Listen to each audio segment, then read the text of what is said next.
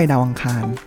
สวัสดีครับ พบกับสุจิปุริแคส EP ที่ 124สำหรับ EP นี้เรามาต่อหนังสือ Cosmos กันครับ ซึ่งต้องบอกว่า Cosmos ในตอนที่แล้วเนี่ย ผมก็จะมีการพูดไปถึงว่าเราเนี่ยเป็นเหมือนเป็นเศษฝุ่นจากดวงดาว ก็คือบอกที่มาที่ไปว่าทำไมมนุษย์เราเนี่ยก็คือเป็นส่วนหนึ่งแหละของดวงดาว ส่วนหนึ่งของ Big Bang นะครับว่าเราเกิดมาได้อย่างไรสำหรับ EP นี้นะครับหลังจากเรารู้แล้วว่าเราเกิดมาได้อย่างไรเนี่ย แล้วอารยธรรมมนุษย์ จะไปทางไหนต่อนะครับ เพราะฉะนั้นเราก็จะเห็นไม่ว่าจะเป็นอะมิชชั่นของคุณอีลอนมัสก์นะครับ ที่อยากจะไป colonize Mars นะครับ ก็คือไปตั้งอาณานิคมเนี่ยก็คือย้ายถิ่นฐานเนี่ยไปอยู่ที่ดาวอังคารนะครับ เราเคยเห็นภาพยนตร์ The Martian นะครับ ที่มีนักวิทยาศาสตร์เนี่ยก็ไปพยายามมีชีวิตอยู่บนดาวอังคารนะครับ เรามีเกม บอร์ดเกมนะครับที่เป็นผมว่าเป็นบอร์ดเกมที่อันดับ top top ของโลกเลยนะครับก็คือ Terraforming Mars เหมือนกันนะครับ ที่พยายามจะบอกว่าเราเนี่ยจะไปแปลงดาวอังคารให้เราสามารถที่จะมีชีวิตอยู่ได้อย่างไรนะครับคำถามที่มักจะเกิดขึ้นเลยนะครับสำหรับผมเองก็เหมือนกันนะครับว่าทำไมต้องดาวอังคารล่ะ ดาวพุธได้ไหม ดาวศุกร์ได้ไหมนะครับเพราะว่าจริงๆแล้วโลกเนี่ยโลกของเราเนี่ยอยู่ระหว่างดาวศุกร์ แล้วก็ดาวอังคารนะครับ หรือว่าแม้กระทั่งดวงจันทร์ได้ไหมนะครับ อันนึงเลยที่อยากจะแตะในบทนี้ก่อนนะครับ บทนี้เนี่ยในหนังสือเล่มนี้ของ Cosmos เล่มนี้เนี่ยครับเขาก็จะมีการแตะตั้งแต่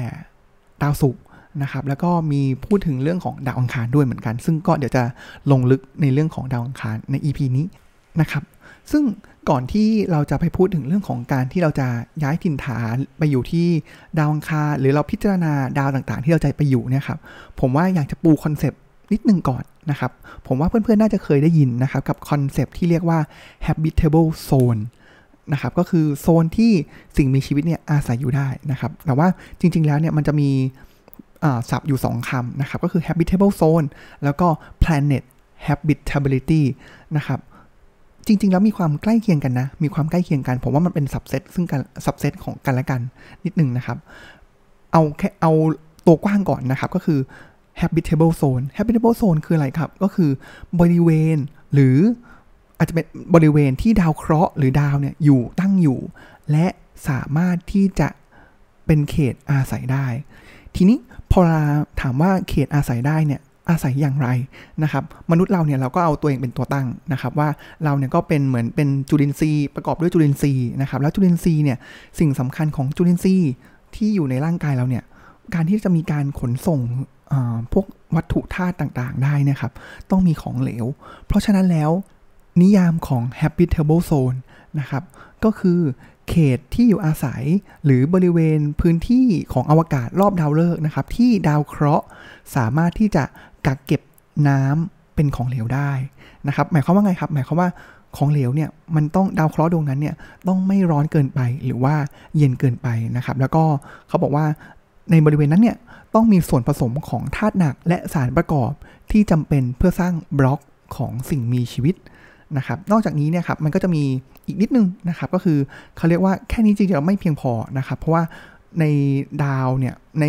จักรวาลเราเนี่ยครับมันจะมีรังสีต่างๆ มากมายเลยนะครับเขาบอกว่ามันต้องมีอีกจุดหนึ่งนะครับก็คือเขาเรียกว่าเป็นจุดโกดีล็อกนะครับจุดโกดีล็อกที่ถูกต้องเนี่ยก็คือต้องปราศจากการทิ้งระเบิดของรังสีหรือพลังงานที่สูงมากนะครับ เช่นรังสี X หรือรังสีแกมมานะครับ เพราะว่าถ้าเกิดมันมีปริมาณมากเกินไปนะครับ มันก็ขัดขวางต่อการพัฒนารูปแบบของสิ่งมีชีวิตพื้นฐานอย่างจุลินทรีย์นะครับ เพราะฉะนั้นดาวเคราะห์เนี่ยก็ควรไม่อยู่บริเวณที่มีดาวฤกษ์มากเกินไปนะครับ เพราะมันอาจจะมีผลกระทบจากแรงโน้มถ่วง แล้วก็ไม่เอื้อต่อสิ่งมีชีวิตนะครับอะทวนอีกครั้งหนึ่งนะครับ ผมว่า keyword สำคัญเลยก็คือ keyword ก็คือว่าของเหลวนะครับ และการที่เป็นของเหลวได้นี่ก็คืออุณหภูมิ แล้วก็มีธาตุสารประกอบที่เหมาะสม แล้วก็สามารถป้องกันรังสีจากที่มันจะทำร้ายสิ่งมีชีวิตได้นะครับ เพราะฉะนั้นโลกของเรานี่แหละ มันถึงเหมาะสมที่สุดนะครับ ลองดูครับว่าเรามีน้ำเนี่ยปกปกคลุมพื้นผิวเนี่ยสามในสี่นะครับ เรามีอากาศที่ดีนะครับ เรามีชั้นโอโซนที่ป้องกันรังสีต่างๆ จากข้างนอกได้นะครับ นี่แหละคือพอยต์หลักนะครับ แต่ทีนี้อีกคำหนึ่งนะครับที่อยากจะสโคบมากขึ้นนะครับ ก็คือคำว่า planet habitability นะครับ ก็คือเป็นดาวเคราะห์ที่มนุษย์เนี่ยสามารถที่จะอาศัยอยู่ได้ ผมยกตัวอย่างนะครับ เช่น เราก็มีการสันนิษฐานนะครับว่าในดวงจันทร์ของดาวพฤหัสนะครับยูโรปานะครับแล้วก็จะมีของเอนซาลาดัสนะครับของผมไม่แน่ใจว่าของดาวเสาร์หรือเปล่านะครับที่เขาก็คิดว่ามันน่าจะมีสิ่งมีชีวิตอยู่นะ แต่ว่ามนุษย์เข้าไปอยู่ไม่ได้แน่นอนนะครับอย่างเช่นอย่างในยูโรปาเนี่ยครับเขาบอกว่ามันมีน้ำนะ มันมีของเหลวอยู่ แต่ของเหลวนี้เนี่ยมันอยู่ถูกเคลือบด้วยแผ่นน้ำแข็ง ข้างนอกอีกทีหนึ่ง ซึ่งก็มนุษย์ก็อาจจะอยู่ได้ยากนะครับหรือว่าในเอนซาลาดัสเนี่ยเองนะครับก็เป็นของเหลวทั้งดวงเลยนะครับ แล้วก่อนหน้านี้ก็จะมีน่าจะมียานอวกาศของเราเนี่ยก็คือไปสำรวจแล้วนะครับเราก็จะเห็นว่าในนั้นเนี่ยคือเนื่องจากว่ามันอยู่ใกล้กับดาวเสาร์มากนะครับ แล้วดาวเสาร์เนี่ยก็เป็นดาวดวงใหญ่นะครับ แล้วก็มีแรงดึงดูดมหาศาลเราก็จะเห็นว่าที่เอนซาดัสเองเนี่ยครับมันจะเป็นเหมือนเป็นกระแสน้ำพุ่งขึ้นมาจาก พื้นผิวดวงดาวนะครับนับร้อยกิโลเมตร ซึ่งมนุษย์ก็อยู่ไม่ได้นะครับ แต่ว่าเราก็สันนิษฐานว่าอาจจะมีสิ่งมีชีวิตจุลินทรีย์ต่างๆ ที่อยู่ได้ แล้วก็มีการตรวจสอบกันอยู่นะครับ ย้อนกลับมาที่ดาวเคราะห์ที่มนุษย์อาศัยอยู่ได้นะครับ ในหนังสือผมว่าเขาสรุปได้ดีเลยนะครับเขาบอกนี้เขาบอกว่าเอาแบบเริ่มต้นก่อนนะเขาบอกว่าโลกของเราเนี่ยดาวเคราะห์สีน้ำเงินที่สวยงามของเรา ยังคงเป็นบ้านเพียงแห่งเดียวที่เรารู้จัก ดาวศุกร์ร้อนเกินไป ดาวอังคารหนาวเย็นเกินไป แต่โลก กำลังพอดี และเป็นสวงสวรรค์ของมนุษย์ ประโยคนึงเลยที่ผมอาจจะไม่ได้ลงลึกมากก็คือของดาวศุกร์นะครับ ร้อนมากนะครับ ก็พื้นผิวเขาเนี่ยก็อยู่ที่ 400-500ถึงองศาเซลเซียสเลยนะครับ แล้วก็ต้องบอกว่าในพื้นผิวเนี่ยมีทั้งสิ่งหนึ่งนะครับที่เป็นน่าจะเป็นข้อเตือนใจของมนุษย์เราเลยนะครับ ก็คือว่าต้องบอกว่าดาวศุกร์ก่อนอันนี้ไม่ใช่ว่าเป็นดาวที่ไม่มีของเหลวไม่มีน้ำเลยนะครับ แต่ว่าเนื่องจากว่าพอลาตอนที่มันกำเนิดมาแล้วใช่ไหมครับแล้วมันอยู่ใกล้ดวงอาทิตย์ มากเกินไปเนี่ยครับพอลามันมีความร้อนแล้วมันมีคาร์บอนเนี่ยครับต่างๆ แล้วก็น้ำอยู่เนี่ยครับมันเกิดพอลามันโดนความร้อนเนี่ยครับสิ่งที่เกิดขึ้นเลยก็คือก๊าซคาร์บอนไดออกไซด์นะครับที่ปกติแล้วเนี่ยจะถูกเก็บอยู่ในผิวหน้าของชั้นหินนะครับ มันถูกระเหยออกมานะครับมันก็เพิ่มออกมา พอลาก๊าซคาร์บอนไดออกไซด์ออกมามากขึ้นเนี่ยครับมันก็เลยทำให้เกิดปรากฏการเรือนกระจก แล้วมันก็มันก็เป็นลูปที่พอมันเกิดเรือนกระจก มันก็ร้อนขึ้น แล้วพอมันร้อนขึ้น มันก็ทำให้อุณหภูมิของดาวศุกร์เนี่ยก็สูงขึ้น แล้วมันก็เป็นพระจักรนี้แหละครับพอเราสูงขึ้นของเหลวมันก็ระเหยออกไปนะครับ แล้วก็ตัวคาร์บอนไดออกไซด์มันก็ออกมาจากผืนดินมากขึ้นนะครับ เลยทำให้สุดท้ายแล้วเนี่ยดาวศุกร์เป็นดาวที่ไม่สามารถที่จะอาศัยอยู่ได้นะครับ คุณคุณไหมครับว่านี่คือเป็นสิ่งที่กำลังจะเกิดขึ้นกับโลกของเรานะครับ ที่พอเวลามีคาร์บอนไดออกไซด์เรามีการปล่อย CO2 มากขึ้นเรื่อยๆเนี่ยครับจาก วัฏจักรทางเศรษฐกิจของเราเนี่ยเราก็จะมีปรากฏการณ์ที่เป็นเหมือนเป็นเชนเรียกชันที่ไม่สามารถที่จะย้อนกลับได้นะครับแล้วก็เลยเป็นสาเหตุที่เราต้องมองหาทางอื่น ทางรอดอื่น ก็คือการที่เราจะย้ายไปอยู่ที่ดาวอังคารนั่นเองนะครับ ทีนี้ก็เข้าสู่ในบทที่ 5 นะครับ ของหนังสือเล่มนี้นะครับคอสมอสนะครับ ก็คือบทผมว่าชื่อบทดีงามมากนะครับ ก็คือชื่อบทว่าลำนำดาวเคราะห์ สีแดงนะครับประโยค quote อันแรกเลยครับที่เขาเปิดขึ้นมาเลยนะครับของบทนี้นะครับเขาเขาบอกว่าเป็นเป็น quote นะครับมาจากตำนานอีนูมาอีลิชนะครับของชาวซูเมอร์ประมาณ 2,500 ปีก่อนคริสต์กาลนะครับเขาบอกว่าในสวนสวรรค์ของพระเจ้านะครับเขาเฝ้าดูครอง เพราะฉะนั้นมันก็เลยเป็นจุดที่เน้นย้ำนะครับว่าสำคัญเลยก็คือถ้าเกิดเราจะไปอยู่ที่ไหนเนี่ยจุดนั้นเนี่ยมันต้องมีของเหลวมีน้ำนะครับ ซึ่งหนังสือบอกนี้ครับเขาบอกว่าหากมองผิวเผินแล้วเนี่ยดาวอังคารเนี่ยดูคล้ายกับโลกของเรามากนะครับ เราอยู่ใกล้กันมากจนเราสามารถที่จะมองเห็นพื้นผิวของดาวอังคารได้นะครับ แล้วขั้วของดาวเนี่ยไม่ว่าจะเป็นขั้วเหนือขั้วใต้เนี่ยก็จะมีแผ่นน้ำแข็งปกคลุมนะครับ มีเมฆขาวล่องลอย มีพายุฝุ่นรุนแรงนะครับ พื้นผิวสีแดงอ่าก็คือลำนำดาวเคราะห์แดงนะครับ แล้วก็มีรูปแบบที่เปลี่ยนแปลงไปตามฤดูกาลแถมยังมี 24 ชั่วโมงต่อวัน ซึ่งคล้ายกับโลกของเรามาก ทีนี้ เมื่อประมาณร้อยกว่าปีที่แล้วนะครับ 1877 นะครับ ก็จะมีนักดาราศาสตร์นะครับ ชาวอิตาลีนะครับ ที่เป็นคนที่จุดประกายเลยนะครับ เกี่ยวกับเรื่องของดาวอังคารนะครับ เขาบอกว่านักดาราศาสตร์คนนี้เนี่ยครับ มีชื่อว่าจิโอวานนีสกีอาปาเรลีนะครับ เขาบอกว่าอะไร เขาบอกว่าเขาเนี่ยค้นพบสิ่งที่เรียกว่าคานารีนะครับ คานารี C A N A L I นะครับ ภาษาอังกฤษก็คือ canal นะครับ ก็คือ ลำคลองนั่นเองนะครับ ซึ่งก็เป็นจุดที่เริ่มต้นบอกว่า เฮ้ย ดาวอังคารเนี่ย เราสามารถที่จะอยู่ได้นะ อาจจะมีสิ่งมีชีวิตอยู่บนนั้นนะครับ ทรงภูมิหรือเปล่าไม่รู้ หรือจะเป็นแค่จุลินทรีย์ สิ่งมีชีวิตเล็ก ๆ หรือเปล่าไม่รู้ แต่เราก็เริ่มมีข้อสันนิษฐานว่าดาวอังคารเนี่ยอยู่ได้ ทีนี้มันก็จะมีช่วงที่แข่งกันระหว่างโซเวียตกับอเมริกานะครับในการที่จะส่งยานอวกาศต่างๆนะครับ ไปไปแลนดิ้งที่ ดวงจันทร์นะครับไปดาวศุกร์ก็มาไปมาแล้วนะครับ แต่ว่าก็มีการส่งไปที่ดาวอังคารนะครับ สิ่งที่เขาพบก็คือการที่จะส่งยานอวกาศไป landing ที่ดาวอังคารเนี่ยมันยากมากนะครับ มันก็จะมีเรื่องของลมที่แบบแล้วพอบรรยากาศมันเบาบางเนี่ยครับ มันก็จะทำให้การลงจอดเนี่ยมันยากนะครับ สิ่งที่เขาค้นพบมันตรงกันข้ามกับสิ่งที่คนพบเมื่อร้อยกว่าปีก่อนหน้านั้นนะครับ โดยนักดาราศาสตร์ชาวอิตาลีนะครับ สิ่งที่เขาพบคืออะไรครับ สิ่งที่เขาพบก็คือว่า เราไม่พบลำน้ำสาขาใด ๆ หรือเครือข่ายคลองอันใหญ่โตเลยที่ดาวอังคารนะครับอ้าวก็เอ๊ะเหมือนที่แรกจะอยู่ได้แล้วก็เริ่มจะอยู่ไม่ได้แล้วนะครับเขาบอกนี้ครับเขาบอกว่าเนื่องจากว่าดาวอังคารเนี่ยอยู่ไกลจากดวงอาทิตย์มากกว่าโลกเนี่ยก็ค่อนข้างพอสมควรนะครับ อุณหภูมิเนี่ยจึงต่ำกว่า นะครับแล้วก็อากาศเนี่ยจะเบาบางมากเลยนะครับแล้วก็องค์ประกอบส่วนใหญ่เนี่ยประกอบด้วยคาร์บอนไดออกไซด์นะครับแล้วก็มีโมเลกุลของไนโตรเจน แล้วก็อาร์กอนอยู่บ้างอาร์กอนเป็นก๊าซเฉื่อยแล้วก็ไนโตรเจนก็จะเป็นก๊าซเฉื่อยที่ในบรรยากาศก็เช็คเช่นเดียวกับโลกของเรานะครับที่จะประกอบด้วยไนโตรเจนเยอะนะครับแล้วก็ในนั้นเนี่ยยังพบว่าถึงแม้ไม่มีลำคลองนะครับ แต่ก็ยังพบว่ามีไอน้ำมีออกซิเจน แล้วก็มีโอโซนอีกเล็กน้อยนะครับ แล้วก็น้ำเนี่ยในสถานะของเหลว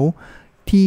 แหล่งเปิดโล่งเนี่ยเป็นไปไม่ได้ไม่มีนะครับ เพราะนั้นส่วนใหญ่แล้วเนี่ยก็จะเป็นอาจจะเป็นไอ้น้ำในบรรยากาศนะครับ แล้วก็จะเป็นน้ำแข็งเลยเนี่ยที่ขั้วโลกขั้วของดาวอังคารนะครับ แล้วก็เขาบอกนี้ครับเขาบอกว่าน้ำในที่โล่งเนี่ยเป็นไปไม่ได้ เพราะอะไรครับ เพราะว่าความดันบรรยากาศบนดาวอังคารเนี่ยต่ำมากนะครับ จนกระทั่งน้ำเย็นเนี่ยก็พอลา ความดันมันต่ำใช่ไหมครับพอน้ำแม้กระทั่งน้ำเย็นเนี่ยมันก็จะระเหยไป เพราะปกติแล้วความดันเนี่ยมันจะกดให้โมเลกุลของน้ำเนี่ยรวมตัวกันอยู่จะไม่เป็นไอ้น้ำได้ง่ายนะครับ แล้วก็เขาบอกว่าออกซิเจนนะครับก็มีปริมาณน้อยมากจนมนุษย์เนี่ยหายใจไม่ได้นะครับ แล้วก็โอโซนเนี่ยก็มีอยู่น้อยมากเช่นกันนะครับ จนทำให้รังสีอันตราไวโอเลตจากดวงอาทิตย์เนี่ยมาเหมือนที่ปกติแล้วมาช่วยฆ่าเชื้อโรคเนี่ยถาโถมเข้า สู่ผิวดาวโดยที่ไม่มีอะไรขัดขวางนะครับ สรุปมาเลยก็คือว่าสิ่งมีชีวิตจะรอดมีชีวิตรอดในสภาพแบบนี้ได้เนี่ยจริง ๆ หรือ ซึ่งในหนังสือนะครับเขาก็จะมีการเล่ากระบวนการทดลองต่างๆนะครับ ที่จะพิสูจน์นะครับว่าดาวอังคารเนี่ยมีสิ่งมีชีวิตไหม ซึ่งสิ่งมีชีวิตอาจจะไม่ต้องเป็นแบบเป็นตัวแบบเรานะครับ เป็นสัตว์เป็นอะไรอย่างนี้นะครับ แต่ว่าสิ่งมีชีวิตก็คือพวกจุลินทรีย์นี่แหละที่เขาพยายามจะเอาดินจากดาวอังคารหรือว่าแหล่งน้ำหรืออะไรจาก ต่างๆเนี่ยมาทดสอบดูนะครับ ซึ่งปัจจุบันเนี่ยในหนังสือบอกว่าเขาไม่พบนะครับ แต่ว่าก็จะมีเชิงอาจบอกนะครับ ว่าเออทุกวันนี้เราก็ยังมีการตรวจสอบอยู่เรื่อยๆนะครับเขาเลยบอกงี้ครับเขาบอกต่อว่าถึงแม้ว่าจะปราศจากสัญญาณของสิ่งมีชีวิตนะครับ แต่ว่าปฏิกิริยาเคมีแบบหนึ่งของดินอาจให้ผลบางอย่างเหมือนกับ ที่สิ่งมีชีวิตทำบนโลกของเราเอง ก็อาจจะมีกระบวนการหายใจกระบวนการสังเคราะห์ด้วยแสงในดินอยู่แล้ว ตั้งแต่ก่อนมีชีวิตนะครับอ่าเพราะกระบวนการมันมีนะครับแล้วก็รวมเข้ามาเป็นสิ่งมีชีวิตมาเป็นเรานะครับแล้วก็นอกจากนี้เนี่ยครับเขาบอกว่ามันจะมีสินแร่นะครับก็คือมอนมอริโรไนท์นะครับที่เป็นตัวเร่งปฏิกิริยาอย่างแรง ในการเชื่อมกรดอะมิโนเข้าด้วยกันกับโมเลกุลของโปรตีนที่มีสายยาว เพราะนั้นองค์ประกอบต่างๆเนี่ยเขาเห็นแล้วว่ามันมีถึงแม้ว่าเขายังตรวจสอบไม่ได้ว่ามีสิ่งมีชีวิตจริง ๆ แต่ว่าองค์ประกอบเนี่ยใกล้เคียงกับโลกของเรานะครับก็เลยเริ่มก็เขาเรียกว่าหนังสือก็บอกว่าเฮ้ยถ้าเกิดมองนี้แล้วเนี่ยมันก็ยังมีโอกาสนะที่จะมีสิ่งมีชีวิตบนดาวอังคารนะครับผมว่าพอเรามาถึงตรงนี้แล้วเนี่ยครับก่อนที่เราจะไปต่อนะครับว่าแล้วเราจะ เป็นอย่างนี้แล้วเราจะไปอยู่ได้อย่างไรนะครับ แต่ว่าผมว่าคาร์เซเกนเขาก็ให้มุมที่น่าสนใจแล้วก็ฉุกคิดนะ เขาบอกว่า เนี่ยเราเห็นและตัวอย่างเลยนะครับ ของมนุษยชาติเราเนี่ยครับที่ใช้สอยโลกนี้อย่างผิดๆ มันมีมากมายเหลือเกินนะครับ จนเพียงแค่เอ่ยเนี่ยเขาบอกเลยนะครับว่าแค่เอ่ยถึงคำถามนี้ ตัวผมเองเนี่ยก็คือตัวคาร์เซเกนเองเนี่ยก็ตัวสั่นไปหมดนะครับเขาเลยตั้งคำถามครับ เขาตั้งคำถามว่า ถ้ามีสิ่งมีชีวิตบนดาวอังคาร นะครับ ซึ่งเขาก็เชื่อว่าเราไม่เราเนี่ยไม่ควรทำอะไรกับดาวอังคารเลย ดาวอังคารเนี่ยควรเป็นของชาวดาวอังคารเอง ถึงแม้ว่าชาวดาวอังคารนั้นจะเป็นเพียงแค่จุลินทรีย์ก็ตามหรือไม่นะครับ อันนั้นก็เป็นคำถามที่ที่เขาเออก็เป็นพอยที่น่าสนใจนะครับ เพราะว่าเราก็เห็นแล้วว่าโหวิถีชีวิตของเรานี่ทำลายโลกนี้อย่างมหาศาลเหลือเกินนะครับ แล้วเรากำลังจะไปตั้งอาณานิคมบนดาวอังคาร แล้วก็จะทำแบบนั้นอีกหรือเปล่านะครับ แต่ทีนี้ก็กลับมาคำถามครับว่าแล้วถ้ามันเป็นอย่างนี้แล้วเนี่ยทำไมต้องดาวอังคารอะเราจะเห็นแล้วว่ามันยังมีองค์ประกอบที่สามารถที่จะปรับปรุงดาวดวงนี้ให้เป็นพื้นที่ที่เราสามารถอาศัยอยู่ได้นะครับ โดยที่ศัพท์ที่เขาใช้กันนะครับ ก็คือชื่อตามบอร์ดเกมเลยนะครับ ก็คือชื่อว่า terraforming Mars ก็คือกระบวนการเปลี่ยนแปลงภูมิประเทศนะครับของดาวเคราะห์ดวงอื่น ก็คือดาวอังคารนี่แหละ ให้เป็นสถานที่ที่เหมาะสมยิ่งขึ้น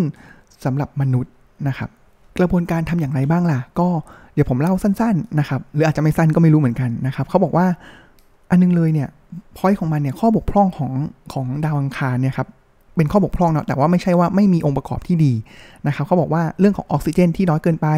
ขาดแคลนของเหลว รูปแบบน้ำและการได้รับรังสีอัลตราไวโอเลตในปริมาณที่สูงนะครับนี่คือ 3 ประเด็นหลักนะครับ ซึ่ง 3 อย่างนี้เนี่ยครับก็สามารถแก้ไขได้นะครับแก้ไขได้ เพราะว่าจุดเริ่มต้นเลยนะครับเขาบอกว่าปัญหาทั้งหมดเนี่ยแก้ไขได้ด้วยการที่เราสามารถถ้าเราสามารถสร้างอากาศได้มากขึ้นนะครับ เมื่อ ความดันบรรยากาศสูงขึ้น น้ำก็อยู่ในสถานะของเหลวได้ เมื่อมีออกซิเจนมากขึ้น เราก็สามารถที่จะหายใจในบรรยากาศได้ และเริ่มที่จะมีโอโซนก่อตัวเพิ่มขึ้น เพื่อปกป้องพื้นผิวจากรังสีอัลตราไวโอเลตที่แผ่มาจากดวงอาทิตย์ ในส่วนประเด็นเรื่องของน้ำนะครับ เรารู้อยู่แล้วนะครับว่าดาวอังคารเนี่ยมีน้ำอยู่สักที่แหละแล้วมันมีไอ้น้ำอยู่นะครับ แล้วก็มีน้ำอยู่ในรูปของน้ำแข็งที่ขั้วโลกขั้วน้ำแข็งนะครับ เพราะฉะนั้นสิ่งที่เราทำนะครับก็คืออะเขาบอกมาเลยนะครับว่าเราสามารถทำให้แผ่นน้ำแข็งเหล่านั้นเนี่ยระเหยได้ด้วยการให้ความร้อนกับมัน เราสามารถเอาฝุ่นสีเข้มไปโปรยไปทั่ว เพื่อเพิ่มความร้อนในการดูดซับแสงอาทิตย์ให้มากขึ้นนะครับ แต่พื้นผิวของน้ำแข็งนั้นนะใหญ่โตมากนะครับ เพราะฉะนั้นเขาเลยบอกว่าการขนส่งฝุ่นจากโลกไปยังดาวอังคาร ให้ได้ตามปริมาณที่ต้องการ ต้องใช้จรวด Saturn V นะครับ ถึง 1,200 เที่ยวนะครับ แล้วก็จะมีกระแสลมนะครับ ที่อาจจะพัดพาฝุ่นนั้นเนี่ยออกจากแผ่นน้ำแข็งทั้งหมดนะครับ ก็คือเขาเลยบอกว่ามีวิธีที่ดีกว่านั้นนะครับ โดยการที่ประดิษฐ์วัตถุสีเข้มที่ทำสำเนาตัวเองได้ ลักษณะเป็น เครื่องจักรสีมืดๆขนาดเล็กที่เราส่งไปดาวอังคารได้ จากนั้นก็ทำให้มันสำเนาตัวเองขึ้น จากวัตถุดิบพื้นถิ่นที่มีอยู่ในบนพื้นแข็งเราพื้นน้ำแข็งเหล่านั้นนะครับ เราเลือกเครื่องจักรประเภทนี้ว่าพืชนะครับพืชบางประเภทนะครับ ทนทานแล้วก็ฟื้นตัวได้เร็ว เรารู้ว่าอย่างน้อยเนี่ยจุลินทรีย์บนโลกบางชนิดเนี่ยครับมีชีวิตรอดบนดาวอังคารได้ แล้วก็นั่นแหละครับใช้จุลินทรีย์ตัวนั้นแหละ ไปปกคลุมอยู่ที่พื้นผิวดาวอังคาร เพื่อเพิ่มให้มันมีสี นะครับแล้วมันจะได้ดูดซับความร้อน และทำให้น้ำแข็งเนี่ยละลายนะครับ ถึงตรงนี้แล้วเนี่ยครับผมว่าผมก็นึกถึงนะครับ ตอนที่อีลอนมัสก์เนี่ยมาออกมาประกาศ mission colonize Mars นะครับ ผมว่าคนที่อาจจะอีลอนมัสก์เองเนี่ยอาจจะได้รับอิทธิพลจากหนังสือเล่มนี้ของคาร์ลเซเกนก็เป็นได้นะครับ แต่ผมว่าวิทยาศาสตร์เนี่ยช่วงหนึ่งเลยเนี่ยก็พูดเหมือนกันนะครับ ว่าดาวอังคารเนี่ยสามารถที่จะเป็นถิ่นที่อยู่ใหม่ของมนุษย์เราได้ นะครับ แต่คำถามที่ย้อนกลับมาคือ เราควรอยู่ไหมนะครับ ถ้าที่นั่นมีพื้นที่มีคน หรือมีสิ่งมีชีวิตที่เป็นสิ่งมีชีวิตของดาวอังคารอยู่แล้วนะครับ ก็วันนี้น่าจะประมาณนี้นะครับ สิ่งหนึ่งที่คนพบเลยนะครับ คือการเล่าวิทยาศาสตร์แบบนี้นี่ก็เป็นงานที่ท้าทายพอสมควรเลยนะครับ ถ้าเกิดใครมีความเห็นอย่างไรนะครับ ก็แลกเปลี่ยนกันได้นะครับ แล้วก็ขอบคุณที่ติดตามรับฟังนะครับ แล้วก็ติดตามสุติบุรีแคสใหม่ได้ในตอนหน้านะครับสวัสดีขอกล่าวคำว่า สวัสดีครับ